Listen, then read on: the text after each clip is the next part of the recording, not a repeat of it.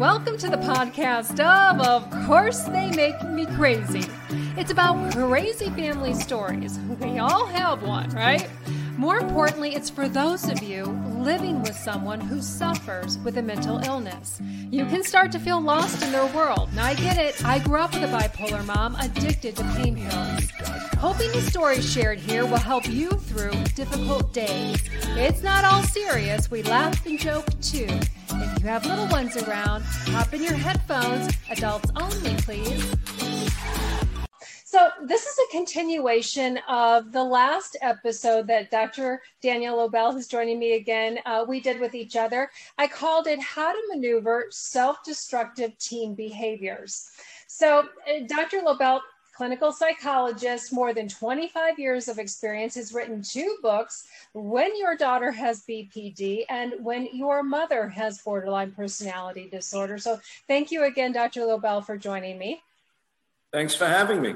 Absolutely. So, you know, many of you already know that podcasts have time constraints. So, Dr. Lobel and I felt it was con- important to continue the, the conversation that we had two weeks ago. So, I would really, really encourage you uh, to go back and listen to that episode if you didn't get a chance to yet.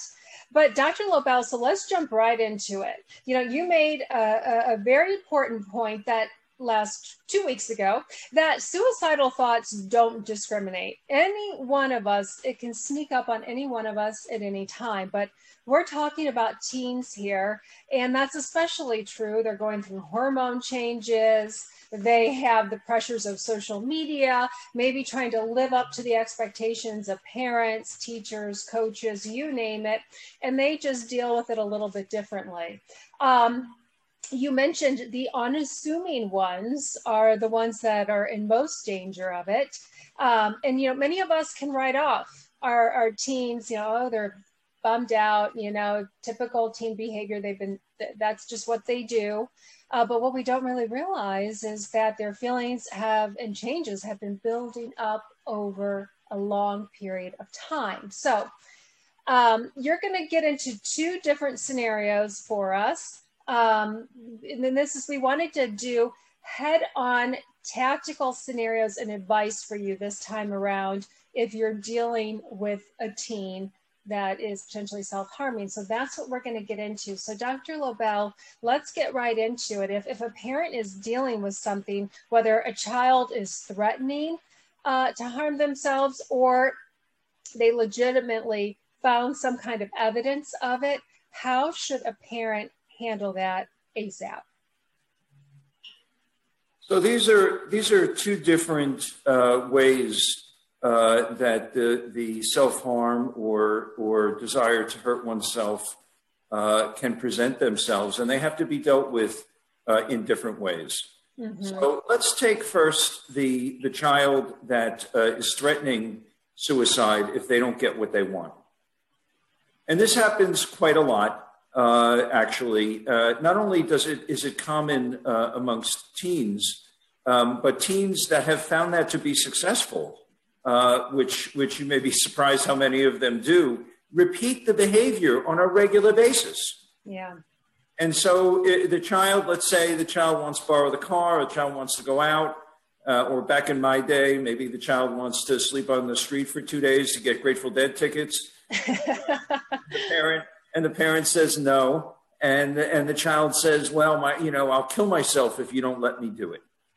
Yeah. When that happens that's that's like taking a uh, for most parents that's like taking uh, a, a, wire sticking it in the wall and connecting it to their nervous system because the child's the parent's uh, stomach drops they experience intense anxiety and unfortunately in many many situations the first uh, inclination of the parent is, oh my gosh, my child is, is threatening to kill themselves, himself or herself. And so the, the, the parent's first inclination is, I have to do anything, anything and everything I can do to save my child. So I'll just give in. Absolutely. And that, and then that does seem to most people, you know, and it, it in the short run, it does work.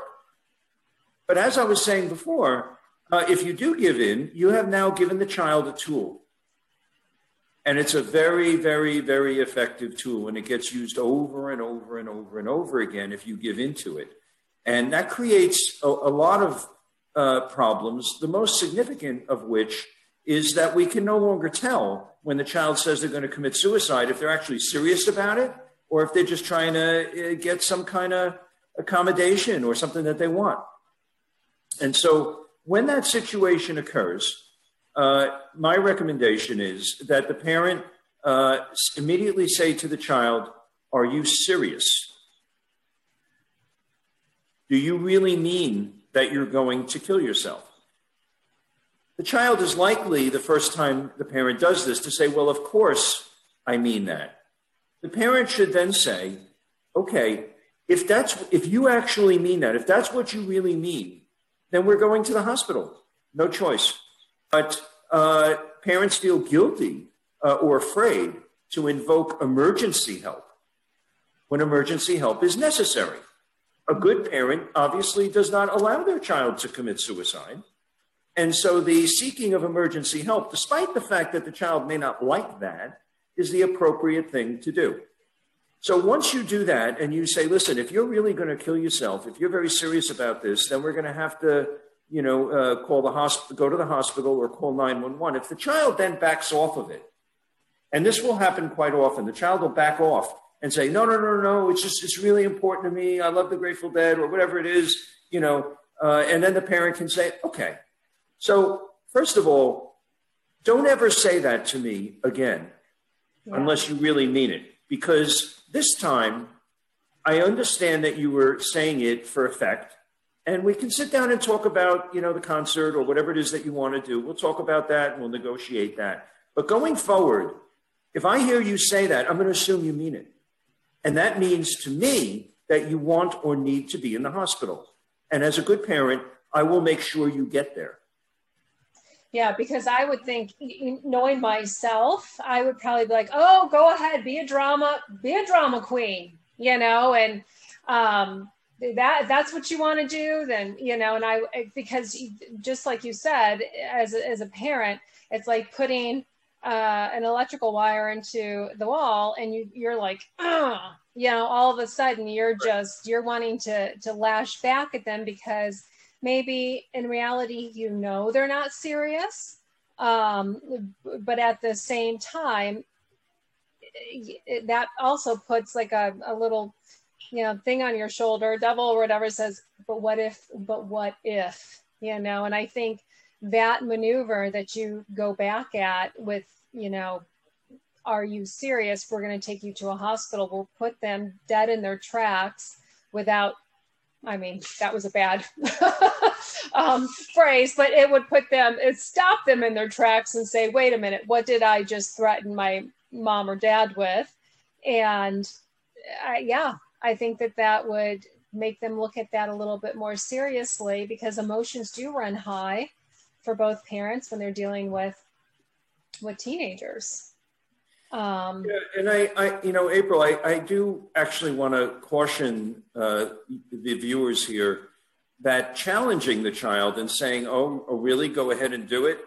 Uh, with all respect to you, April, is yeah. not a good idea. It's not. It's a very bad idea because right.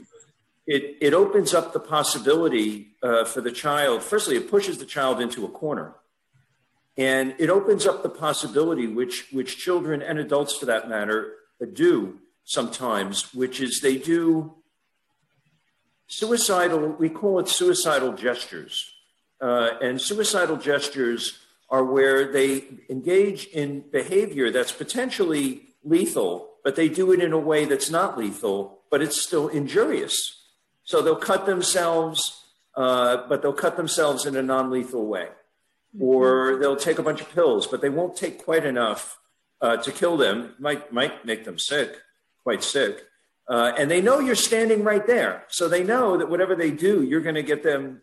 You know, you're going to make sure that they don't die. And so, I, I strongly recommend actually that you don't challenge the child, other than to say, uh, if you really mean this, uh, you're going to the hospital. Absolutely. No, I, I point taken. I, I, I love that. Um, so then let's get into the other scenario where they're not vocal, they're not challenging you, they're quiet, uh, they're shut off. Uh, and that is where it gets even more dangerous. Yes, that's exactly right. That is much more dangerous, much more problematic, uh, and uh, much more serious uh, because uh, in the initial scenario, it's, it's largely an impulsive uh, threat. They're not getting what they want in that moment. The moment passes. Maybe they can get some of what they want or something like what they want. the child themselves are also escalated or elevated with regard to their uh, mood or, or anxiety or agitation, perhaps is the best uh, character of it. Uh, and, and it passes. The second scenario is contemplative. When you, when you walk in and, and you see a, a child you know, having written a suicide note, or when you see your child giving away all the things that are precious to, to her or to him uh, without explanation for that, the favorite, uh, you know, poster or the favorite, uh, you know, a video game or, or something that the child, uh, a laptop, I guess today, laptop, uh, whatever, a phone, uh, cell phone, uh, um, smartphone, those sorts of things, favorite T-shirt, even those kinds of things. Uh, and also, uh, many of the parents I talk to, and, and we can talk a little bit more about this because it's a, kind of a sticky issue. Parents sometimes do monitor their children's uh, emails, texts, uh, and social media. We're talking about minors now, children who are under 18 years of age. Mm-hmm. Parents often feel guilty about that. However, those uh, uh materials provide a quite a uh, window uh, into the child's thinking and activities, and it's often through those windows that they discover that the child is, is contemplating suicide uh, maybe talking to other people about it. There are actually websites and other social media that actually talk.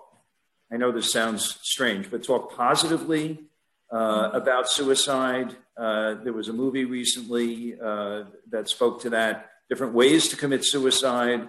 There is there are websites that that are set up for suicide for uh, uh, assisted suicide for terminal patients, but teens can get hold of those websites uh, and and find out how to how to hurt themselves.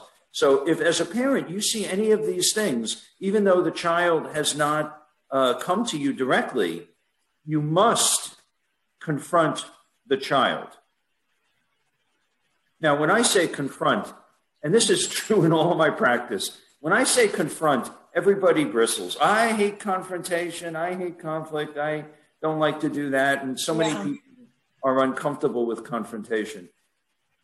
When I talk about confrontation, I'm talking about the general category of confrontation, speaking directly, not speaking about angry confrontation. And certainly in this situation, there's nothing to be angry about. And so when I say confrontation, I mean the parent has to sit down with the child. If it's a two parent family, it should be both parents present, should sit down with the child and say, listen, I've seen that you are uh, contemplating hurting yourself or killing yourself. Uh, I did not. I didn't. I did not until this point realize how much pain you are in. That is a validating statement. Mm-hmm. People don't commit suicide unless they're in a lot of pain. And uh, mom and I, or dad and I, are here, or I'm here to help you. Suicide is, is a one-way ticket. It's out.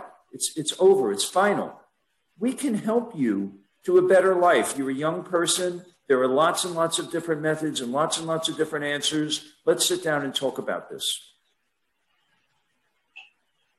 Absolutely.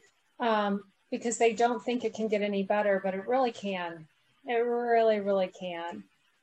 And and then so from there, where do you normally see that going to when a, a parent comes to the child um, in your practice, do they, when they confront them that way, are they normally very honest with their parents, or they sometimes do they do they say, "Oh, I don't know what you're talking about, mom and dad," you know? Because when you're caught doing something, you know, you try to make excuses as to why you were looking at that, as to why you said that, um, because you're not yet ready meaning the child, is not yet ready to discuss the thoughts that they've been having. Yeah. Um, mm-hmm. Yeah, you, you're you're likely to get one of one of two responses, uh, and one of them uh, is the response that you are portraying. Uh, I would call it a defensive response, uh, and very often it'll come out as, uh, "What were you doing looking through my emails?" You know, yeah, yeah, you know, and it's sort of an outrage, uh, feeling violated, uh, uh, you know, with regard to privacy. Um, and this is, you know, I, I, don't want to spend too much time on this now because we're talking about a very important subject of suicide, but this is an important subject too. Uh, with my children, uh, when they were children, they're grown up now, but when they were children, uh, I, I set up their accounts and I told them at the very beginning, Dad gets the password. If you're not going to give me the password, uh, then you don't get the account.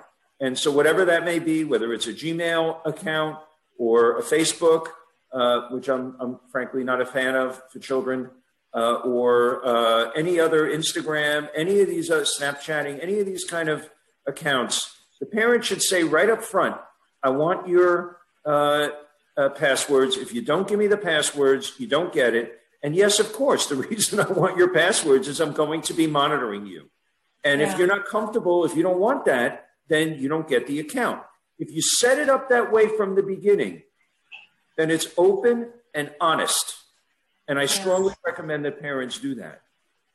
So, okay, maybe the scenario where the parent hasn't watched this podcast yet and did not set it up that way. Right. And the child is yelling and screaming, you know, or, or protesting, let's say, uh, you know, what, what are you doing in my, you're violating my privacy and, and, and so on and so forth.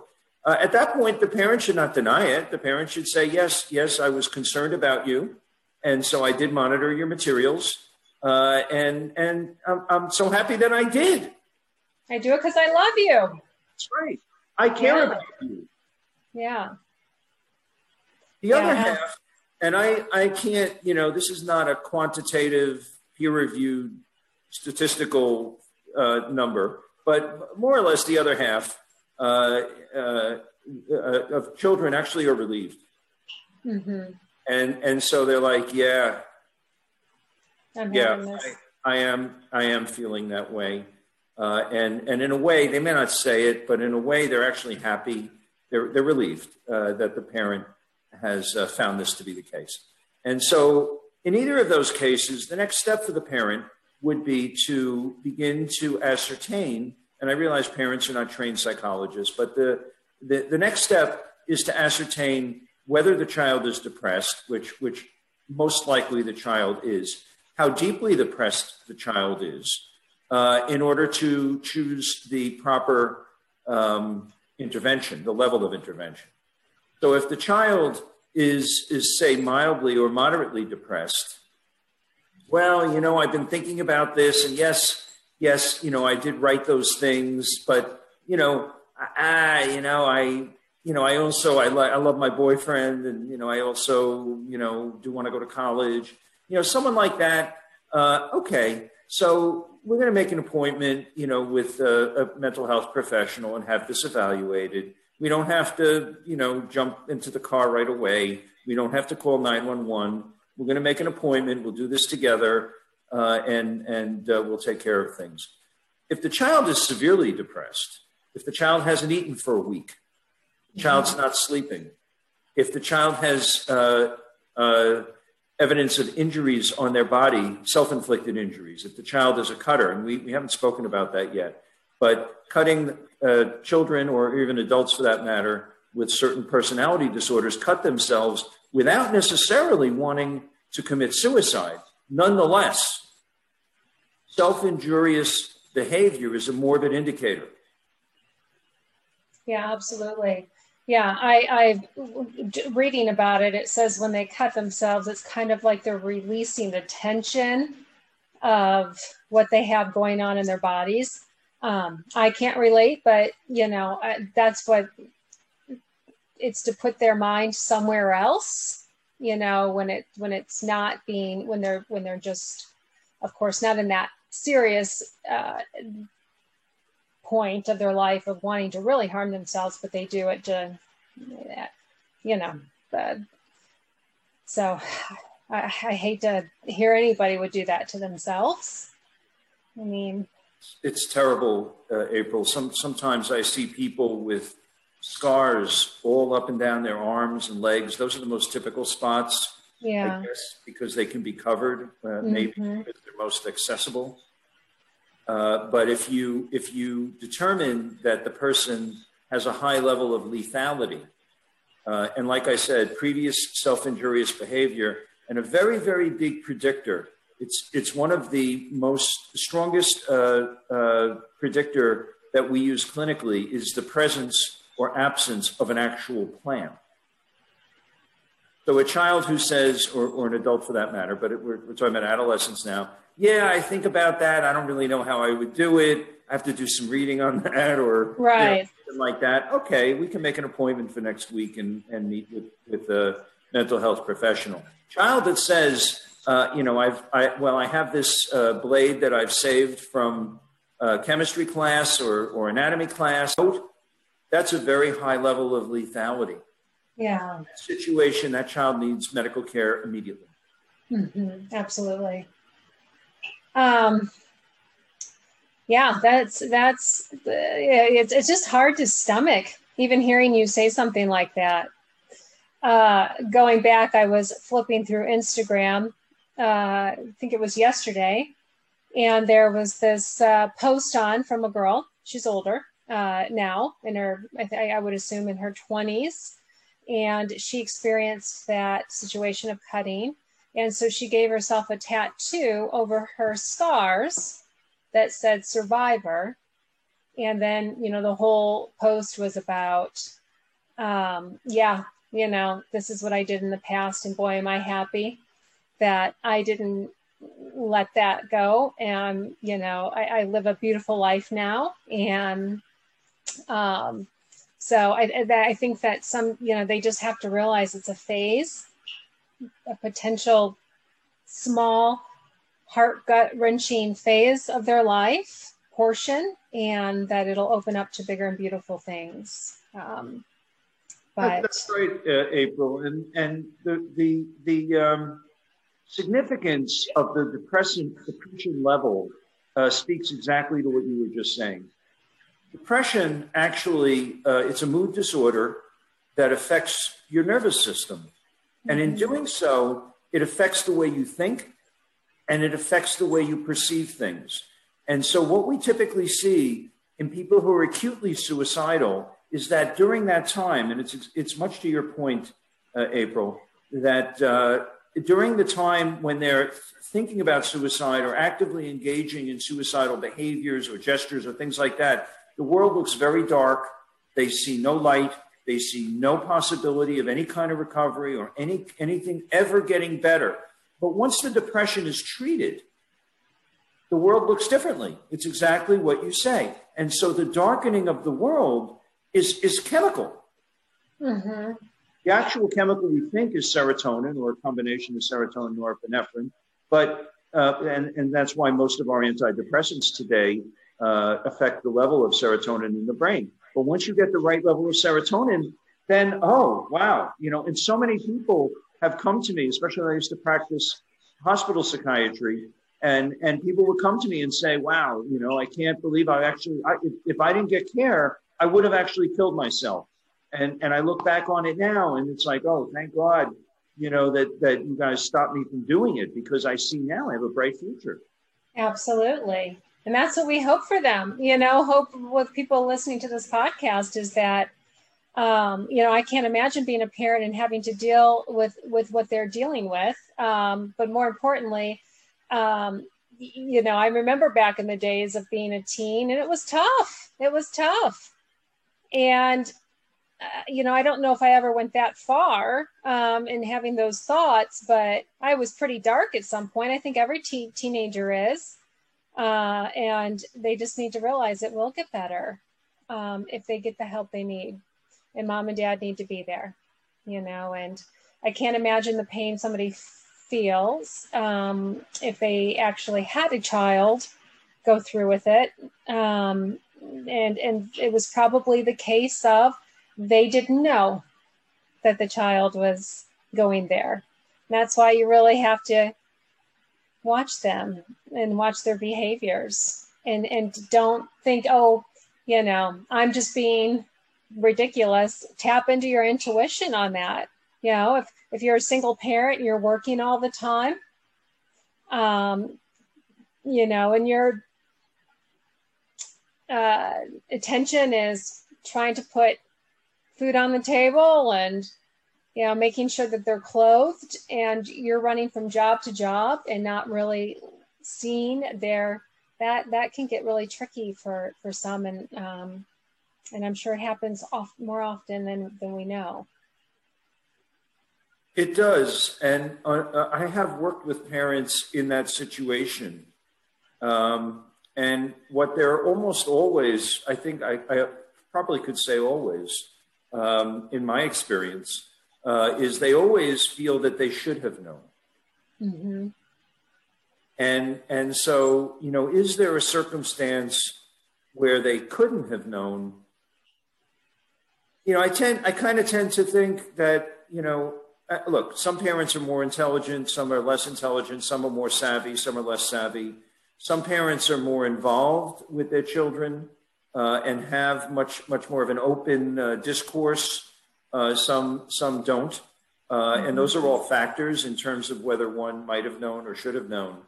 Um, but but they're they're generally left with that feeling, and they verbalize it to me. You know, I should have known. Yeah. You know, and and as we're discussing today, and and we're trying to part of the purpose of this podcast, at least in my mind, a very important part of it is to is to help parents to realize there are early signs. There are things that you can you can see that uh, require attention uh, this, amongst many other items uh, in uh, adolescence, should not be ignored. Substance abuse should not be ignored. Uh, suicidal ideation, thoughts, behaviors should not be ignored. Uh, you know, th- those, those kinds of pitfalls of adolescence, if you will, should never be ignored. They need to be confronted and dealt with. And the good news is we really can help people with this stuff. Depression is treatable we treat it, we have really good treatments now, all kinds of treatments for depression. And most of the time we get really good results. Same with substance abuse and cutting and all kinds of things. Uh, there's, you know, we're, we're as good as we've ever been as mental health providers. Yep, and we're talking about it more. And so get on it. you know, don't don't let them uh, be the boss of you. You're the boss of them, right? the, the stuff parents ignore, you know, and, and I don't, you know, I'm not trying to be hard on parents. I think as a culture, uh, you know, we, we, at least American culture, which is the one I'm most familiar with, uh, you know, there are certain things that, things that we ignore that really are quite striking. You know, this is the process of avoidance and denial, which are not useful. They are coping mechanisms, but they're not useful. Right. Uh, and so people, you know, who, who ignore body signs, you know, oh, yeah, I've been having this chest pain, but I don't know if I should go to the doctor. Yeah, you should go to the doctor. You know, I have this yeah. growth on, on, on my face, you know, and I want to see if it disappears by itself, you know, or absolutely. Or just on and on and on. People not, not getting life insurance, people not writing wills, people not going to the dentist, people not going for preventative health care. It doesn't go away. This stuff doesn't go away. It just cooks. It just cooks. I mean, it's, a, I work in a doctor's office. It's amazing what I will see people let go. And it, they come in and I'm like, oh my God, oh my God. And then I say, thank God, you know, I thank God every day for my health, my mental health, and my happiness. I think that's the, those are the, the two things or three things, I can't, whatever it is that I thank every, every day. Thank you. Health, happiness, mental health, physical health. Um, because the, some of the things people let go and, and don't want to deal with, I, I don't know where their headspace is on letting that stuff go, but you know, bringing it back to, to this point, it's, yeah, you, you, you can't let that your your teen or your child keep going the way they're going if you see the signs. It won't That's get better right. without your help, right? Yeah, and I think it goes back to the reluctance to confront. Yeah. Reluctance to say, it looks like you're having a problem there. Let's let's talk about it. I will help you. I'm here to help you. Mm-hmm. No judgment. No. Just here to help you. So, well, Dr. Lobel, I think that uh, that I, I hope and pray that it helped, you know, some someone listening today, that it gives them the gumption or the oomph if they've been teetering on addressing it with their child that they do. So, um, anything else you wanted to add before we wrap up? Um, just that uh, to remember that children uh, and adolescents, I mean, adolescents start to look like adults, but they're not adults. Mm-hmm. And uh, the main uh, focus on that, that parents need to remember, we have found now uh, in our brain research that the human frontal lobe does not fully mature until a person is in their 20s. Oh. So the frontal lobe, the main function of the frontal lobe is what we call executive function. And that means control of impulses, higher level insights, abstract thinking, planning, and judgment. And so all of those cognitive abilities are under, underdeveloped in adolescence. They are not adults. Their brain is not fully formed. They need you to help them. They need you to, they need you, you essentially what you're doing is you're lending them your fully mature uh, frontal lobe. Hopefully you have a front, fully mature frontal lobe. And you're lending them your frontal lobe until their frontal lobe is fully developed. You have to do that. That's a, uh, a requirement of parenting. And, and you do that through confrontation and you confront the judgments or misjudgments and you confront impulsivity and you understand that their brains do not allow them to have the restraint that you have. And so you support their development, health, and safety. Absolutely. I love that point. I did not know that. I would have assumed that it was fully developed before the 20s. So that was a that's very interesting. Um, the, the current research mm-hmm. is putting it as late as 25. Really? Is that why uh, adult kids are living with their parents so much longer? Just like the, uh, during the debates, you know, they're like, insurance is there. You're going to go off your parents' insurance at 26 and I'm thinking they should be off their parents' insurance at 20. but uh, that well, and a few other reasons, yeah. exactly.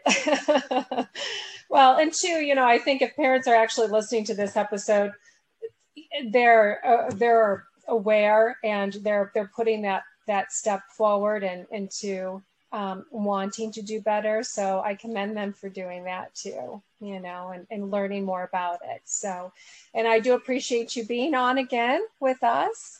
Um, all righty. Well, we'll just go ahead and wrap it up here. Uh, they can reach you at mysideofthecouch.com. Is it .com or .org? .com. .com. Okay. mysideofthecouch.com.